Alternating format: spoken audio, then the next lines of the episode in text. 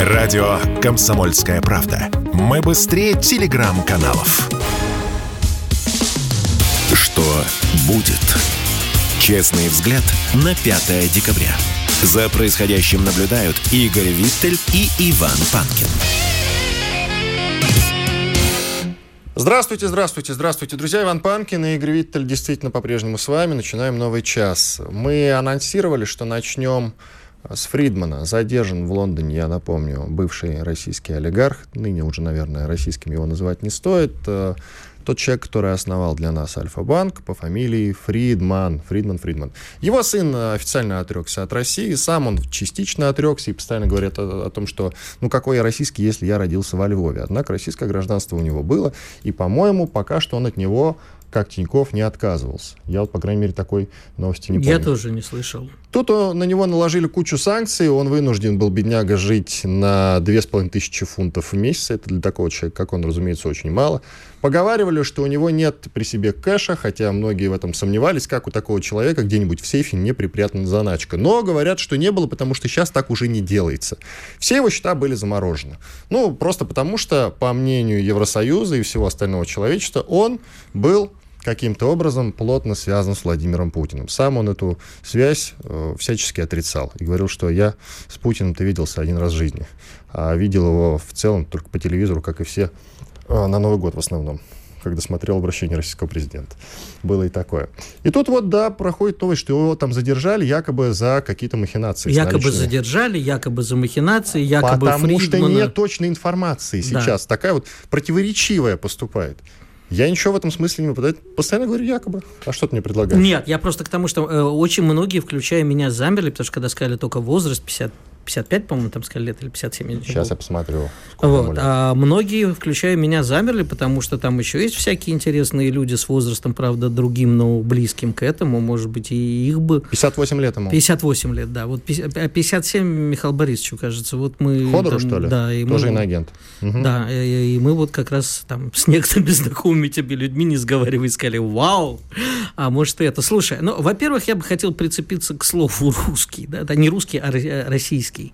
Ну. А что делает олигарх российским? Ну, смотри, даже в Википедии сказано, российский предприниматель, советский ну, инженер ну, Они, видимо, ориентируются на паспорт. Но человек, рожденный во Львове... Он имеет израильское российское гражданство, вот уточняется. Вот. Резидент Ев... Великобритании с 15 -го года. Скажи, человек, э, еврей, рожденный во Львове, зарабатывавший деньги э, в России и э, тщательно их вкладывающий за рубежом, ну, в общем, как и многие другие олигархи, вопрос, а являетесь ли вы, ребята, э, российскими олигархами. И тут главное, понимаешь, мне что обидно-то? Мне же э, за державу обидно, как таможнику Верещагину. Потому что э, это, конечно, приятно, что в Англии демонстрируют всячески, что, ребята, мы вас разденем, разуем и пустим голыми и боссами гулять по морозцу, потому что вот вы не хотели свои капиталы держать в России, получите, нака. Не читал Бальзака, получи-ка нака. Вот. А мне обидно, что это не Россия делает. Потому что мне кажется, что наших олигархов должны раздевать мы. Вот оно в чем дело.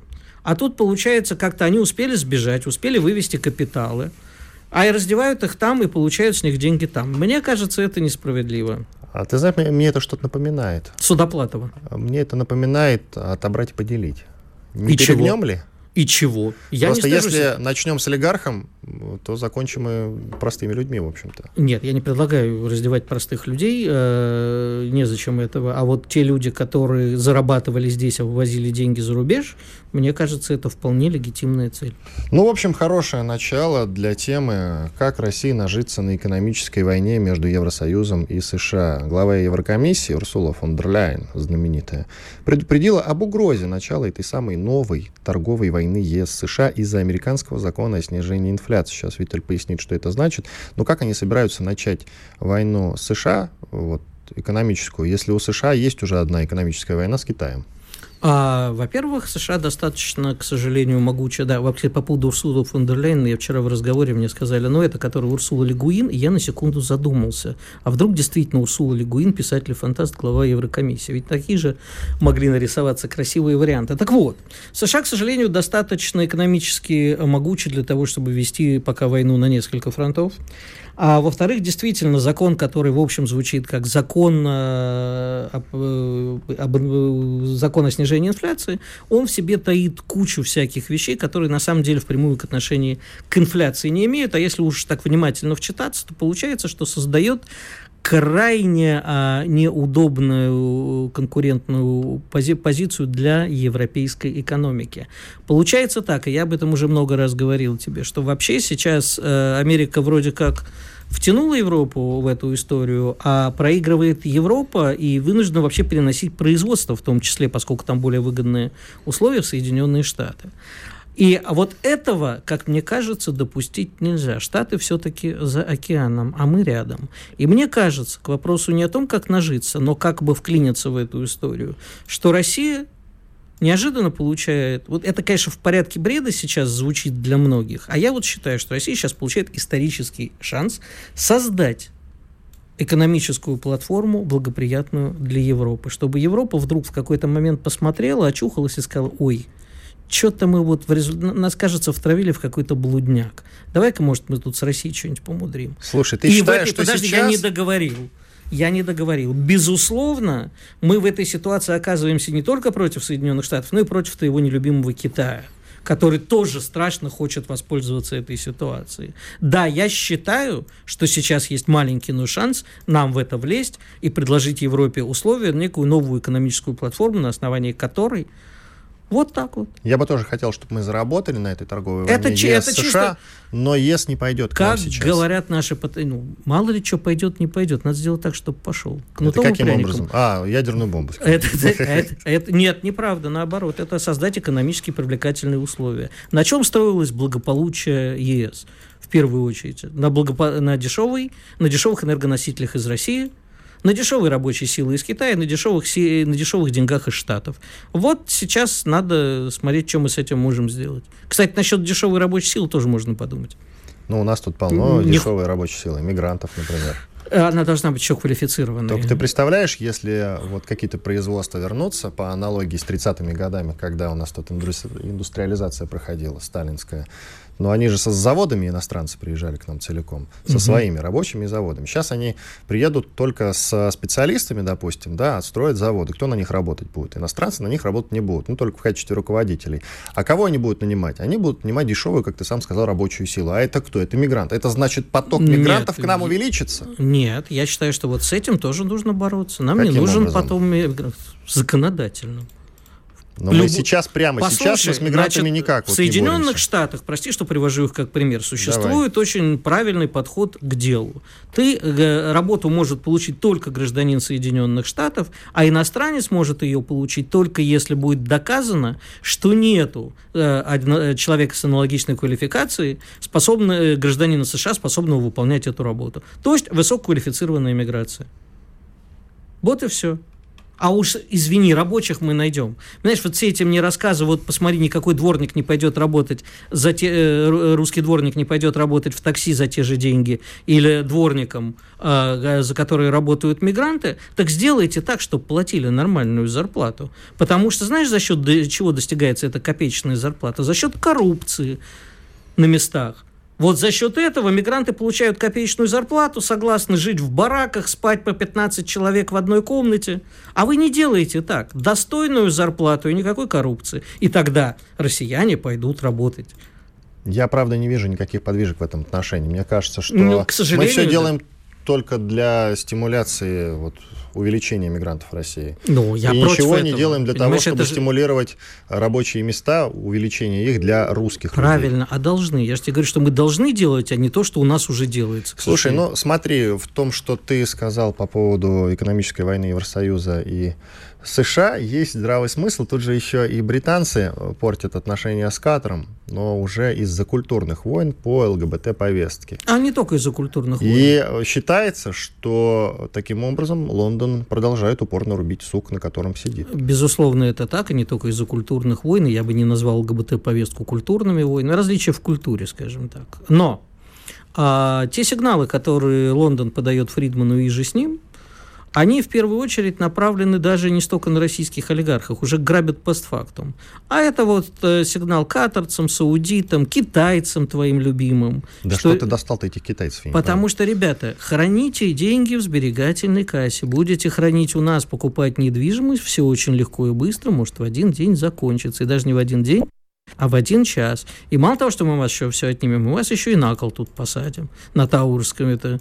Вот так вот, понимаешь, это сигнал. Поэтому, да, на месте разумных людей, катарцы сейчас посмотрели, как к ним это самое относится. Я бы на месте катарцев сказал бы, ну, ребят, Лондон, конечно, симпатичный городок, но давайте-ка мы в Москву? Москву, не Москву, но есть много. Лондон-то, конечно, симпатичный, но Москва В России полно есть еще хороших городов. Владимир, например, Насчет Воронеж, полно, Екатеринбург. Я, конечно, с тобой немножечко Волгоград поспорю. пусть отстроит. Волгоград великий город, да, пусть отстроит. Вот это ключевой момент. Э, ни один завод там сейчас, по-моему, не работает. И вот эта вся линия из заводов, она разрушена. Увы, Красный Октябрь. Так например, Увы, тот же, так. огромный. Вот э, многое говорилось про завод Азовсталь, который огромный при огромном. Мне кажется, тот же вот э, Красный Октябрь в Волгограде, который вдоль, вдоль Волги был расположен, он примерно по размерам такой да. же, представляешь? И сейчас там одни развалины. Я с тобой абсолютно согласен. Иван Панкин, Игорь Виттель, мы уйдем на перерыв, после этого продолжим. Оставайтесь с нами. Спорткп.ру О спорте, как о жизни. Что будет? Честный взгляд на 5 декабря. За происходящим наблюдают Игорь Виттель и Иван Панкин. Иван Панкин и Игорь Виттель действительно и по-прежнему с вами. Я напоминаю, друзья, что прямая трансляция идет в YouTube на канале Радио «Комсомольская правда». Подписывайтесь обязательно. Можете жалобы и предложения оставлять в комментах. Лайк обязательно ставьте под видео. Это прямо обязательно. Пожалуйста, спасибо. Идем Дальше по повестке. Любопытнейшая новость. Э, вы все, наверное, помните, что Илон Маск, великий предприниматель американский, Илон Маск недавно прикупил себе и Твиттер, социальную сеть. И начал разбираться, что там до чего, какие там были дела у них, у бывших владельцев. И выяснилось, что, оказывается, социальная сеть Твиттер подтирала многие посты, которые были в поддержку демократов. Таким образом, мы делаем вывод, что никакой свободы слова в Америке нет. Там же и всплыла история с Хантером Байденом. Это сын э, Джо Байдена, ну, который любит развлекаться с проститутками, в общем-то, за ним... Как что-то плохое. Ну, хорошо, который любит э, развлекаться с проститутками как что-то хорошее, безусловно, таким образом позорит имя своего великого отца. И не очень великого. Ну да ладно. И там же вот интереснейший момент, он же э, Байден-младший, я имею в виду, это же именно под его кураторством строились биолаборатории на Украине. Хуже даже, что он не с проститутками, а с Украиной развлекался. Вот это вот уже другая да. история. Ну вот, всплыли вот эти вот подробности, которые, я думаю, что есть смысл сейчас немножко обсудить. Более того, чтобы немножечко снизить градус этого обсуждения, Илон Маск запустил в Твиттере голосовалку. Мы чуть позже еще к ней вернемся, я пока просто озвучу. Стоит ли помиловать Ассанжа и Сноудена? И все проголосовали, все проголосовали, за. да, за то, что стоит помиловать. Там, по-моему, 90% что ли. Но это невероятно. По-моему, в Америке спрос на демократию, на настоящую и на свободу слова сейчас сильно выше, чем где бы то ни было. Мне кажется, американцы начинают кое о чем догадываться. Ну, какой ты видишь вот эту историю с э, Твиттером? Какое она получит развитие? Значит, смотри, опять-таки, оно, конечно, а, э, оно же и положительно, оно же и отрицательно. Потому что, с одной стороны, конечно же, хорошо, что очередной нарыв вскрыли. Май, э, Маск заявил, что опубликует документы, связанные с Хантером Байденом. С другой стороны, это же не свобода слова. Он же это делает не ради свободы слова. Он опять-таки делает это в рамках политической борьбы. Значит, сначала демократы приходят, подтираются постами, потом приходят республиканцы, подтираются постами, потом приходит лесник, подтирается постами. Это все скучно.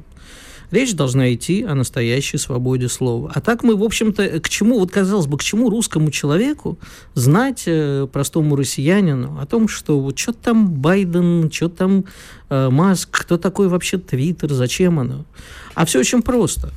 Понимаешь, э, наш человек ведя социальные сети, в том числе в запрещенной, на запрещенной платформе Мета и так далее, и не только там, вообще на всех социальных сетях и прочих, общаясь в интернете, должен понимать, и не только наш, любой человек, простой человек, что он становится объектом манипуляции. Всегда, везде, во всем. И вот э, нужно понимать, когда ты читаешь, что ты не какое-то откровение прочитал. Знаешь, это вот всегда, когда ты читаешь что-то созвучное твоим мыслям, думаешь, о, смотри, умный человек сказал так же, как и я думаю. А на самом деле это все не так. А на самом деле тобой манипулируют, э, тебе просто подкидывают информацию. Да тебя тщательно вот эти, вот знаешь, вроде как ты нажимаешь кнопочку принять куки, не принять куки. Люди нажимают, вообще не думают, что такое куки, какие печеньки вообще, о чем это все. А в результате получается, что его этими печеньками кормят во все отверстия. И не только ими, понимаешь, тобой манипулируют, тебе подсовывают информацию, тебе подсовывают рекламу, формируют твое мнение.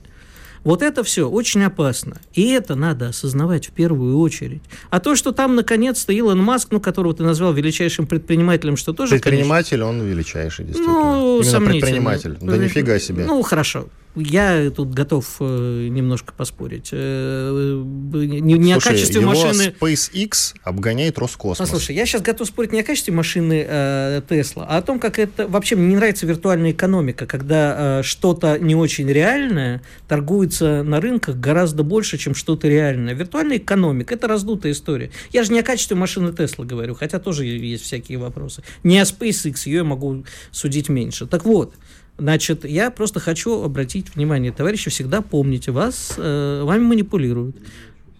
И со, со свободой слова, в общем-то, в Соединенных Штатах, не в Соединенных Штатах, всегда помните. Но что происходит? Вот в этом смысле, во что это выльется во все?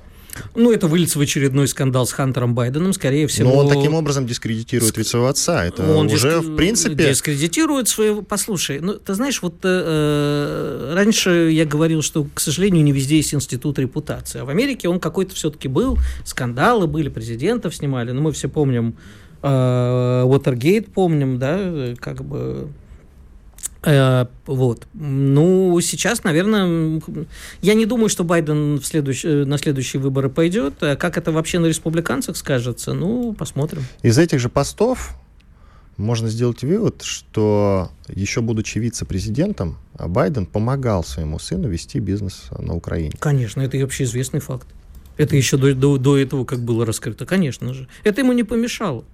Понимаешь, к сожалению, вот если ты посмотришь на а, две пары последних, ну, то есть как бы двое последних выборов Соединенных Штатов, они шли же э, по принципу вот только не это, да? Почему выиграл Трамп? Не потому что как бы Трамп, ну, отчасти потому, что Трамп стал выразителем... Потому что ему наши тролли помогли, это же все и знают. это тоже, нет. Ну, вот как бы Трамп не, не только потому, что Трамп стал выразителем чаяний и мнений значительной части американской публики, а просто все смотрели на ведьму и говорили, господи, только не это. Все, что угодно уже какой угодно крокодил, обезьяна из зоопарка, только не ведьма. То же самое произошло на следующих выборах. Э, в Трампе очень многие разочаровались и сказали, ну уже хоть Байден, только не это. Ты уверен, что разочаровались? Сейчас активно идет обсуждение, а... что выборы были каким-то образом чуть-чуть и, и это тоже было на, не, на небольшую часть. Это кто-то разочаровался. Слушай, кто-то, кто-то без конца последнее время вмешивается в американские выборы. Ну, понятно, кто вмешался мы. в выборы, когда победил мы. Трамп. Это 16 кажется, год, да? Это, конечно же, мы. А это же очень... я, кстати, горд, если это действительно мы, и то я, я горд за нас. Это абсолютно. очень я прикольно, знаю, потому... а я тоже да. не стесняюсь. Это очень прикольно сказать, ребята, если мы можем вмешаться в ваши выборы, наверное, вам стоит подумать о столпах вашей демократии демократии. Думать, не надо думать. Нет, пускай Пусть подумают. Не думают. Пускай подумают. Не надо.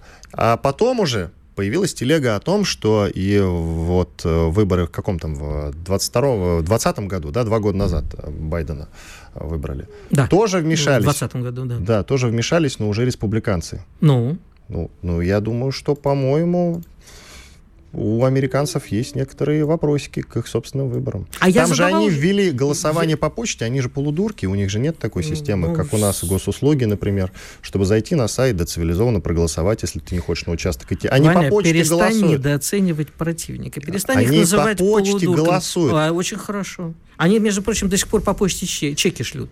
Ты знаешь, насколько вообще, вот для того, чтобы а, люди недовольные какими-то, знаешь, ну, это, ой, Почта России, ой, то, ой, все, ой, медленно пришло, ой, банк не сразу деньги зачислил. Вы в Израиль поезжаете или в Америку? Пообщайтесь Мне с местными банками. Да, а да, да, мне а я сталкивался. Это восторг полный, понимаешь? Вы В потом- кавычках. Вы потом, да, естественно, вы потом приедете в Россию, повесите портреты всего руководства страны и будете целовать.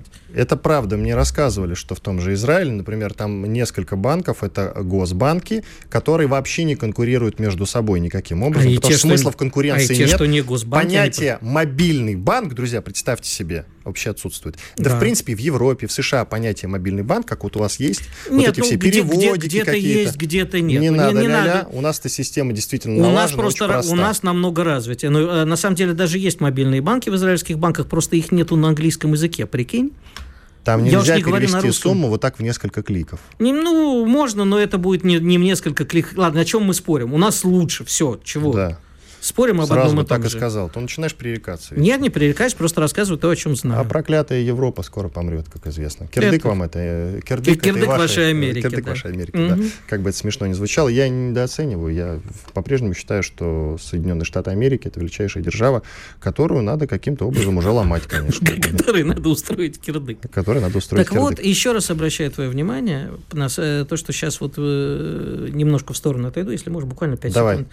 А сейчас все время вбрасывают информацию, что Си Цзиньпинь едет к саудитам. Вот тогда будет кирдык Америки.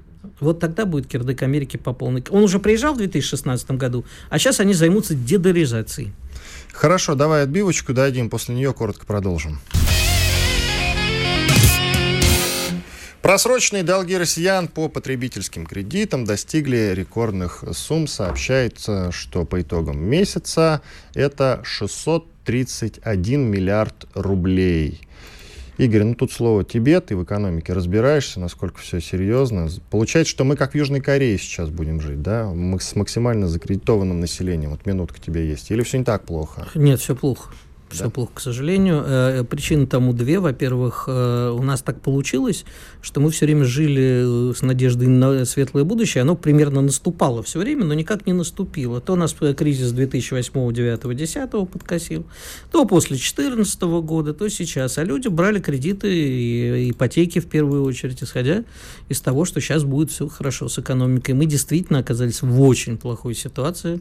И э, я не знаю, что ты называешь жить как в Южной Корее. Там э, очень закредитованное Закредитов- население. Нет, я имею в виду, что это последствия какие будут. Все-таки Причем там закредитованы как бедные, так и богатые бог люди. нам жить, как в Южной Корее местами. Вот там, знаешь, не самый худший пример, но тут все будет Фильмы плохо. такие же снимать хорошие, разве что. С этим Да, я, я, я вчера смотрел прекрасный корейский фильм, кстати.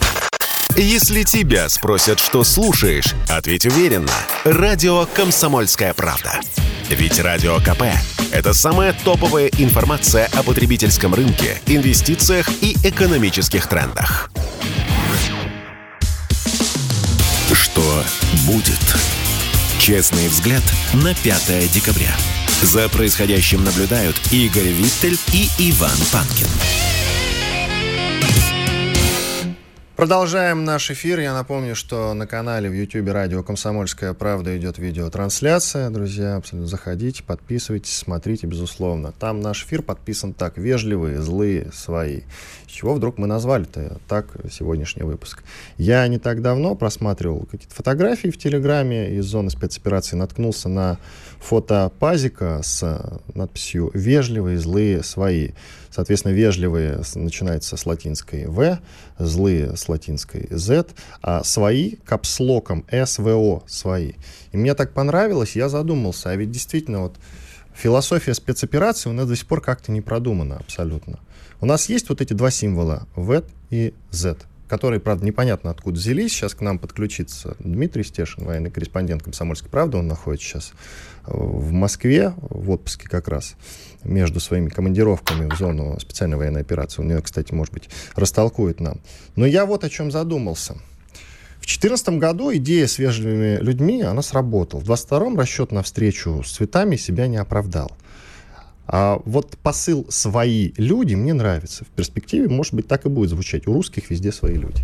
Но философия спецоперации, напомню, у нас как-то вообще не продумана. Мы знаем вот эти слова денацификация, демилитаризация. Правда, не до конца понимаем, о чем это чем должно закончиться.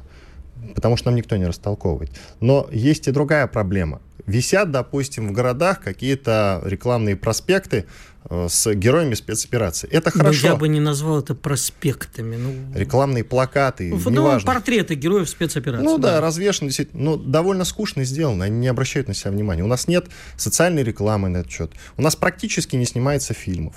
Их пара штук. Я не говорю про книги их тоже как бы нет. То есть никаких ни рассказов, ни каких-то там повестей, романов, ничего такого практически нет. Это не видно. И на полках в книжных магазинах я вот заходил, спрашивал, что-нибудь про спецоперацию у вас не появлялось случайно? Никто не пишет. Может быть, фантастику хотя бы какую-нибудь не говорит. Вообще ничего нет. Полная тишина. Подключаем к нашему разговору Дмитрия Стешина, специального корреспондента «Комсомольской правды». Дима, привет. Да, доброе утро. Что-то тебя не видно. Что-то тебя не видно. Картинки не будет, вероятно? А, а картинки не будет. Все. Я, я понял, понял. Все. все, все, все. Картинки не будет. Дим, скажи, пожалуйста, во-первых, а ты помнишь, откуда взялись вот эти символы В и З? В... Для меня это такая же загадка. Вообще не представляю. А не Восток и Запад? Вот, возможно, Восток и Запад, я не знаю, но тем не менее их вставляют везде, где не попадя, и никто, видишь, даже Дима Стешин не знает, откуда они взялись. По-моему, это обозначение боевых да, группировок, и, возможно. Ну, я это я не знаю, и, я предполагаю. Что... Почему лати... латиницей э, вот Тоже что непонятно. за каргокульт? Что за каргокульт такой? Скотчем букву ну, «В» просто трудно наклеить по-русски. Нет, мне объясняли так, что легко пометить технику у людей скотчем там или краской «В» и «Z», и все, не надо ничего рисовать и как-то выпендриваться на этот счет, все сразу же и понятно. Были у нас вежливые люди в Крыму, которые... А сейчас у нас даже вот такого бренда нет. Кстати, хороший бренд «Вежливые люди». Его тогда создали, придумали, он зашел. А сейчас-то у нас э, в этом смысле как? Почему, как ты считаешь, нет ни было... символов, ни слоганов, ни плакатов, ничего? У тебя есть этому объяснение? Ни, ничего. Ну, потому что у нас не война, а священная или специальная военная операция. Все, знаешь, вот а, наполовинку, да, вот, как-то не по-настоящему, чтобы всегда можно было в любой момент э, откатить и сказать, а мы ничего не начинали. Э, что их там нет и не было, да. Вот, ну, вот эта формулировка «их там нет», да, она вот ну, настолько моральное состояние людей из Донбасса подорвала и подрывала все вот эти 8 или уже 9 лет, да, что они сидели как на сковородке, которая грелась, и не знали, э, сдадут их, не сдадут, с ужасом смотрели на этот Минск. Я же внутри варился, я же не уезжал с Донбасса, сколько я там прожил в общей сложности за эти 8 лет. Может быть, больше, чем в Москве. Вот. И я думаю, вот в этом э, корень всего. И э, ну, самое ужасное, это что мы проводим специальную военную операцию против э, государства, которое воюет с нами тотально и до конца. Вот как вы думаете, ну, кто будет ну, в таком раскладе побеждать? Вот я считаю, что и э, ты знаешь, вот, э, на по, по, подоб, подобную проблему, как бы выверт, такую девиацию я наткнулся. Я с депутатом Слуцким в августе встречался в Донецке. У нас такой личный был разговор. Вот. Он меня спрашивал, что, какие ну, проблемы, которые можно поднять, озвучить в Госдуме. Я говорю, почему мы не создаем батальоны, э, воинские подразделения на освобожденных территориях? Я говорю, это вопрос важнейший политический, потому что если мы приходим освобождать, освобожденные сразу же должны подключаться к освободителям. Дмитрий, вот, но мы тут скорее, мы... я прошу прощения, перебью, это Игорь Виттель, мы э, скорее говорили да. о, именно о философии операции, о культурной ее составляющей, которая так волнует Ивана. И тут я, наверное, э, не знаю, может, вы подхватите, потому что я тут с Иваном в некоторых вещах не согласен. Я могу, конечно, объяснить, почему появились вежливые люди э, как мем, и не появились другие, потому что это появилось снизу, Иван. Это было вот такое народное уже творчество. Все говорили о некоторых непонятных вежливых людях, и это сразу стало мемом. В данном случае это мемом не стало. То есть это не было политтехнологической Значит, задумкой? что касается, я часто соглашусь с Дмитрием, что касается культурной составляющей, то люди, которые у нас отвечают за эту культурную составляющую наверху, заниматься этим не умеют, смысла военной операции зачастую не понимают. И более того, мы видим, какое количество людей, не разделяющих эти ценности, к сожалению, тоже встречаются наверху. Ну, так вот э, вскрыл этот огромный нарыв, вскрыла специальная военная операция. Что касается отсутствия, э, опять-таки, вот тут вопрос, наверное, к Дмитрию. Я, например, вижу огромный прорыв в поэзии, не то, что ее не было до того. Серьезно? Расскажи это, об этом. Анечка Долгорева, Анна Ревякина, Игорь Караулов, Саша Пелевин. Э, это те люди, которые существовали и были мощнейшими поэтами. Караулов, на мой взгляд, э, великий поэт уже лет 20 как, но вот они оказались поэтами-патриотами, да и Аня Долгорева которая совсем юная, э, вроде как, ну, вписалась в это, и Саша Пелевин совсем молодой. И я думаю, Дима тебе тоже может перечислить многих людей. Аким Апачев тот же, да, это, конечно, Музыкант. не поэзия, а все-таки такой рэпчик, но который так ведет в бой, на мой взгляд, да, Дмитрий, или я не прав? Ну, с, с Анечками обеими я общался еще ну, задолго до начала спецоперации. Они всегда были на Донбассе, всегда про него писали. Эм, про культурный продукт. Единственный приличный фильм, который отличный, который я, например, пересматривал раз пять, показывал всем, кому нужно объяснить, что там происходит на Донбассе. Это фильм Рената Давлетярова «Донбасс. Окраина». Вот. Согласен, Когда да. Рената спросил, а где вот наши фильмы по этой теме, он сказал, да мы не можем конкурировать с Голливудом на тот момент, у них каждую неделю премьера. Я заставил э, жену, сказал, что нам нужно сходить на этот фильм в кинотеатр, чтобы хотя бы там, ну, по копеечке своей сдать на билеты, да. Его показывали в самое неудачное время, в воскресенье, там, в 10 утра мы пришли, там в зале было 6 человек. Кто вот слышал про этот фильм? Я а, слышал, да, я слышал, но он был снят фильм. уже давно, да. А вот ну, из новых давно, очень давно. Значит, у нас люди не умеют, как сейчас модно говорить молодежь, пропаганду, да, даже при наличии денег, которые тоже еще пойди выдели. Посмотри, на что выделялись деньги. А мы все прекрасно знаем. За эти годы на какие только проекты не выделялись государством деньги, которые никакого отношения ни к патриотизму не имеют, а, в общем-то, в общем, во многих случаях врагам выделялись. А вот так, чтобы э, да. дело не только в деньгах, у нас не умеют. Понимаешь, у нас не умеют в пропаганду. Все говорят, это российская пропаганда. Да у нас нету этой пропаганды. Не умеет в нее почти никто. Интересно, По- почему? Потому что, во-первых, а, кругом а, предатели, а во-вторых, я тебе скажу, а, ты знаешь, на Украине было 3567 партий, и во время выборов там все время суетилась куча пиарщиков, десанты с Запада, серьезные, между прочим, ребят. Они сейчас там суетятся, вон они там снимают президента, подвешивают его там на фоне чего только не снимают. А у нас за счет того, что у нас стабильная, хорошая политическая система, у нас понятно все. Вот у нас и не требовалось э, никаких исхитрений. Более того, у нас э, стабильно все, что выделялось на пропаганду, уходило не туда. Вот и получили. Дим, к тебе вопрос. Как ты считаешь, да. ну вот в рамках э, общего вопроса, что будет, изменится ли что-то? Что для этого нужно сделать? Какие твои предложения? А, невозможно а, решить пропагандой отсутствие побед на земле. Вот. А рано или поздно э, пропаганда и э, реальная ситуация военная войдет в противоречие, в резонанс, и будет еще хуже. Вот как с египетским мостиком в Петербурге, который рухнул, когда там рота маршировала в ногу. А, ну, вот так. Я, ну, я не вижу пока никаких побед. Вот. А, я, меня иногда, значит, корежит и поташнивает от какой-то, значит, бравурной шапкозакидательской э, пропаганды. Ну, люди тоже отрабатывают деньги так, как они это понимают. Вот. Я считаю, что а, в нашем выходе вот такое выражение есть «прогнать через Донбасс». У нас вся культурная элитка там должна а, побывать. Я не знаю, кто ей это должен объяснить, вот, но они все должны там отметиться. А, как минимум. Либо запрет на профессию, как госпожа Альбац говорил, да. И на агент, кстати. Ну что, шикарное да. предложение. 30 секунд остается. Дим, спасибо тебе большое. Дмитрий Стешин, специальный корреспондент «Комсомольской правды». Подытожим. Я, правда, думаю, что мы через Донбасс нашу элиту-то прогнать не сможем, разве что только частью. Но для этого, правильно сказал Дима, чтобы, по крайней мере, как-то попытаться издвинуть с мертвой точки, нам нужны большие победы на фронте. Нельзя сказать, что их нет. Сейчас вот на Бахмутском направлении мы шороху наводим неплохого. В общем-то, все меняется к, к лучшему, как я это вижу и ощущаю. Иван Панкин, Игорь Виттель. Через две минуты продолжим. Оставайтесь. Радио «Комсомольская правда». Никаких фейков, только правда. Что будет? Честный взгляд на 5 декабря. За происходящим наблюдают Игорь Виттель и Иван Панкин. Иван Панкин и Игорь Виттель действительно и по-прежнему с вами. Мы продолжаем. И по-прежнему наблюдаем. Да. В России, друзья, может быть введено уголовное наказание для колдунов и магов. Серьезно, это не шутка. Вопросом... Но это все в, в серию твоих любимых законопроектов. Да-да-да, я же обожаю вообще депутатов, сенаторов наших. Это моя любовь.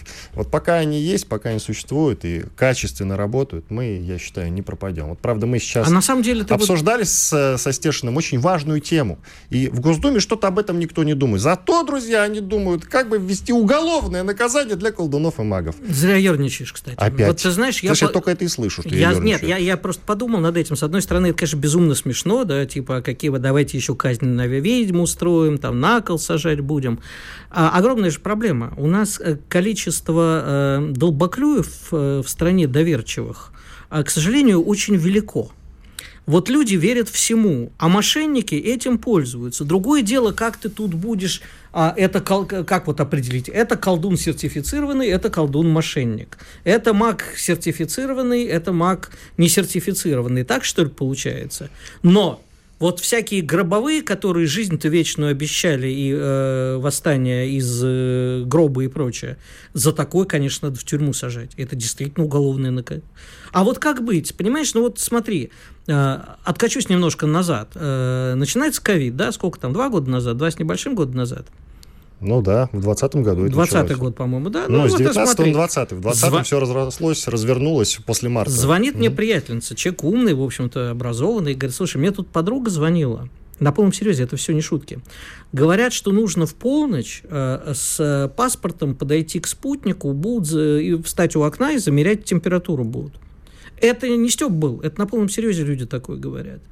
Вот как ты думаешь, э, людям таким, им же впарить можно абсолютно все, что угодно, да? И это, кстати, люди такие, не, не самые бестолковые, не самые верящие во все. Надо наказывать э, за подобное. Ведь, э, смотри, э, ладно это. Вот э, там мне было 4, по-моему, года. Великий академик Микулин написал книгу в которой было написано, что нужно заземляться. Знаешь, такое заземляться, да?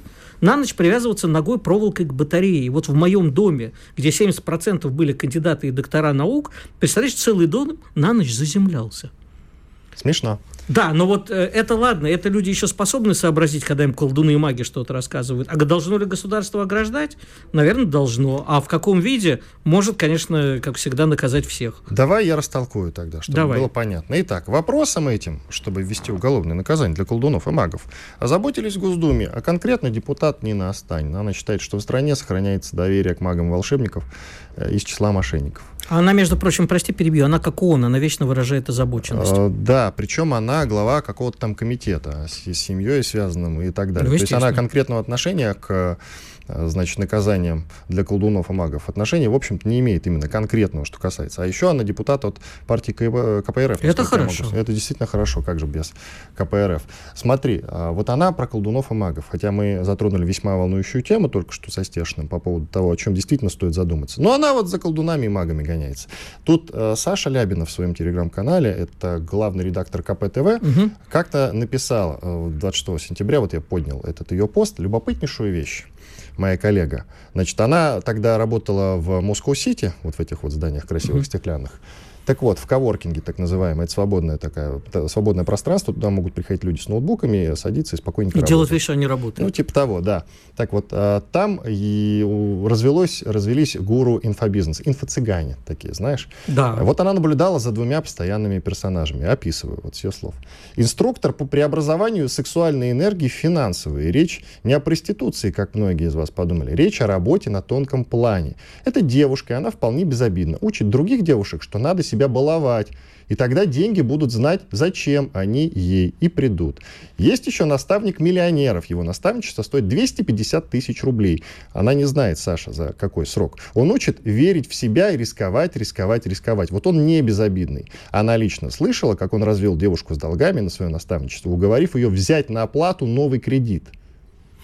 А, я тебе скажу. А мы вот будем с, с колдунами и магами бороться. Ведь именно а колдуны а это... и маги будут законодательством а, прописаны. А термин инфо-цыгане там будет? Нет, я считаю, что инфо-цыгане должны быть на первом месте. Они вообще должны быть казнены. Значит, я тебе объясню. А, у меня есть знакомая, которая, правда, сейчас смоталась в Израиль. Которая на полном серьезе. Это не то, что она мошенница. Вот абсолютно никакого мошенничества. Она действительно считает, что вот сексуальную энергию можно преобразовать в денежную, надо освободить себя и так далее. А освободить через... Ты не хочешь знать, какие практики, пойдет бизнес. Она брала с клиентов, э, с богатых бизнесменов 500 тысяч рублей в месяц. Завидовать будем, как говорил товарищ Сталин, товарищу Рокоссовскому.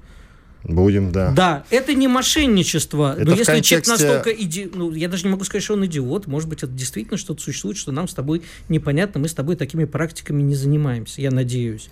Но в целом, если, если без стеба, то, конечно, инфо-цыган – надо отправлять на кол вместе с теми людьми, которые обманывают. Как а регулировать, есть... если на них никто а не вот жалуется? Это, а вот это вот... Нет, ну, во-первых, на них жалуются. Ты не поверишь себе, сколько жалуются. Я, к сожалению, в этой теме помогал... Э, у меня есть подруга, которая, кстати, работает на нашем радио тоже. Она э, занимается этим, помогает людям, попавшие в такие ситуации. Недавно приходила к ней, я просто участвовал в этом эфире, малолетняя узница концлагерей, которую эти инфо-цыгане накололи. Она принесла им, по-моему, там по 2 миллиона рублей, что ли, от себя и от покойного мужа. Это ужасные вещи, да. Люди, понимаешь, одно дело, когда э, ну, ладно, действительно не удалась сделка, получилось что-то. Или кого, ну, как, когда сознательно происходит обман колдунов, и всяких экстрасенсов, это надо наказывать. Вопрос как? Как, как доказать умысел? Что да, главное доказать в уголовном деле? Умысел. Вот тут умысел не всегда докажешь. Некоторые сами колдуны верят и маги, что они делают добро. Игорь, вот эта вот госпожа Останина хорошо собирается бороться с колдунами и магами. Она бы лучше задумалась о другой штуковине, еще более актуальной. У нас куча пострадавших от так называемых микрокредитов. И что да. с ними до сих пор никто не борется. Это неправда а ведь борется. люди действительно квартиры свои закладывают. А, По глупости. Они, с одной значит, стороны, сами э, виноваты. Я тебе могу сказать, вот могу поднять руку, что я в свое время приложил большое усилие к борьбе с микрокредитами и вместе с коллегами добился большого э, прогресса в том, чтобы у нас это ввели э, в гораздо более цивилизованное русло. А микрокредиты как были, так и есть. Они есть, они никуда не денутся. Но вот выбивать тебя такими способами, которые их раньше выбивали, никто уже не будет. Ну, а если будут, то будут, будут очень быстро. Так вот. Но ну, вот для этого я тебе могу, это я тебе могу подробно развернуть. Да, это огромная проблема. И микрокредиты, и инфо-цыгане, это все должно идти через запятую. Это те же самые маги-колдуны практически. Хорошо. Еще про Григория Лепса надо пару слов сказать. Он весело провел Он колдун или маг? Не знаю пока что. Или Голос магический. Кто или кто-то из колдунов и магов наложил на него проклятие некоторое. Он весело провел выходные в Питере слишком. Сначала закончил концерт, швырнув микрофон об стену а потом в каком-то, кажется, баре подрался. Играл в нарды и подрался. Подрался с кем-то, да, серьезно, с каким-то человеком. В общем, что-то не то случилось э, с Лепсом, что-то непонятное. А во время исполнения песни «Рюмка водки» он действительно... А можно говорить свою водку слово в эфире? Давай будем говорить. Ну, хорошо, А там говори. разберемся. А там разберемся, что называется. Мы вообще цитируем название песни. А песня Только играет по центральным радиостанциям. Столе, да. Ну, да, хорошо. Поэтому мы же не призываем как бы э, Мы не называем бренды да, или употреблять. Мы говорим, что курение и алкоголь вредны для вашего здоровья, безусловно. Так вот, что же случилось с Лепсом? Ну, пока загадка. Он сам сказал, что приболел. Это и его представитель сначала озвучил, потом и он сам сказал, что... А вот... тебе никогда не хотелось в эфире швырнуть микрофон? Ну, бывает, знаешь, плохо себя Веллер, Веллер как-то в одной, на эфире одной радиостанции швырнул микрофон в ведущую, ты помнишь? Потом его не звали, поэтому и я не хочу швыряться тоже. А Нет, ну, на самом деле, иногда человека можно понять. Понимаешь, Лепс трудяга, очень много пашет. И... Ну, перегрелся наверное, действительно. И к а тому вот, же мне а не, что касается... в тебя швырять, у меня только пластиковый а что, А у меня, смотри, видишь, какая, если а я попаду тебя... в тебя, то все, буду да, вести один. Так, так вот я тебе хочу сказать, э, ты в нарды играешь? Нет. Вот когда ты сидишь, играешь в нарды, к тебе подходит какое-нибудь вот этот самое э, нехорошее слово и начинает докапываться, конечно, в морду дашь. Святое дело. Дайте в нарды поиграть человеку. Все понятно. Давай подведем с тобой некоторые, ну, Давай. ну, понятное дело, что промежуточные итоги, но нам с тобой итоги так или иначе на перспективу подводить надо. Что же будет? Вот мы сегодня обсуждали очень важную, две как минимум важнейшие темы. А, первая из них это то, что Финляндия и Швеция вступают в НАТО. Ты как считаешь, я считаю, Чем что они не вступят грозит? до 1 декабря, ничем особым не грозит, правильно сказал товарищ. 1 декабря прошло, извини. Ой, извини, до 1 января. Мне это принципиально важно. Да? Я поспорил. А... Как это важно, что ты поспорил, поэтому, может да. быть, давай вот Пусть весь мир подумаем. в труху, да, а я выиграю спор. Значит, я тебе хочу сказать, что да, действительно, у нас и так с ними было все не, не, не очень хорошо, и отношения портились. Ну, в общем, ничего настолько смертельного не будет, нам есть чем ответить. А что касается того, что вообще в ближайшее время будет, я думаю, сейчас пойдет череда попыток, как я уже неоднократно говорил, переговоров или хотя бы намеков на них. Переговоры с Россией не будут стоять на повестке до тех пор, пока власти страны не продемонстрируют заинтересованность в их суще... Существенном исходе. Об этом заявил госсекретарь США Энтони Блинкен. Опять вот это слово «переговоры». Как ты а считаешь, Там будут, непонятно, будут? власти какой страны не продемонстрируют. На ком России. говорит? Э, где там этого не сказано, по-моему. А, по-моему, вообще сказано власти стран. Он запутался. Какие он сам запутался. власти каких стран, понимаешь? То мы говорим, что нам не нужны переговоры с Украиной, то Украина истерит, говорит, нет никаких переговоров. Тут вообще непонятно. Ребят, вы определитесь, вам переговоры нужны или не нужны? Иван Панкин и Игорь Виттель были с вами, остались очень довольны. Давайте Надеемся, вот чуть-чуть послушаем известную песенку.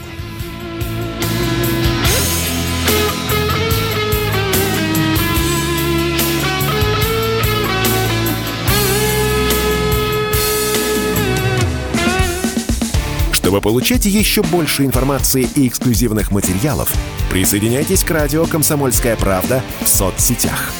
В отечественных социальных сетях. Смотрите новые выпуски на Рутьюбе, читайте телеграм-канал, добавляйтесь в друзья ВКонтакте, подписывайтесь, смотрите и слушайте. Радио «Комсомольская правда». Самая оперативная и проверенная информация в эфире и соцсетях.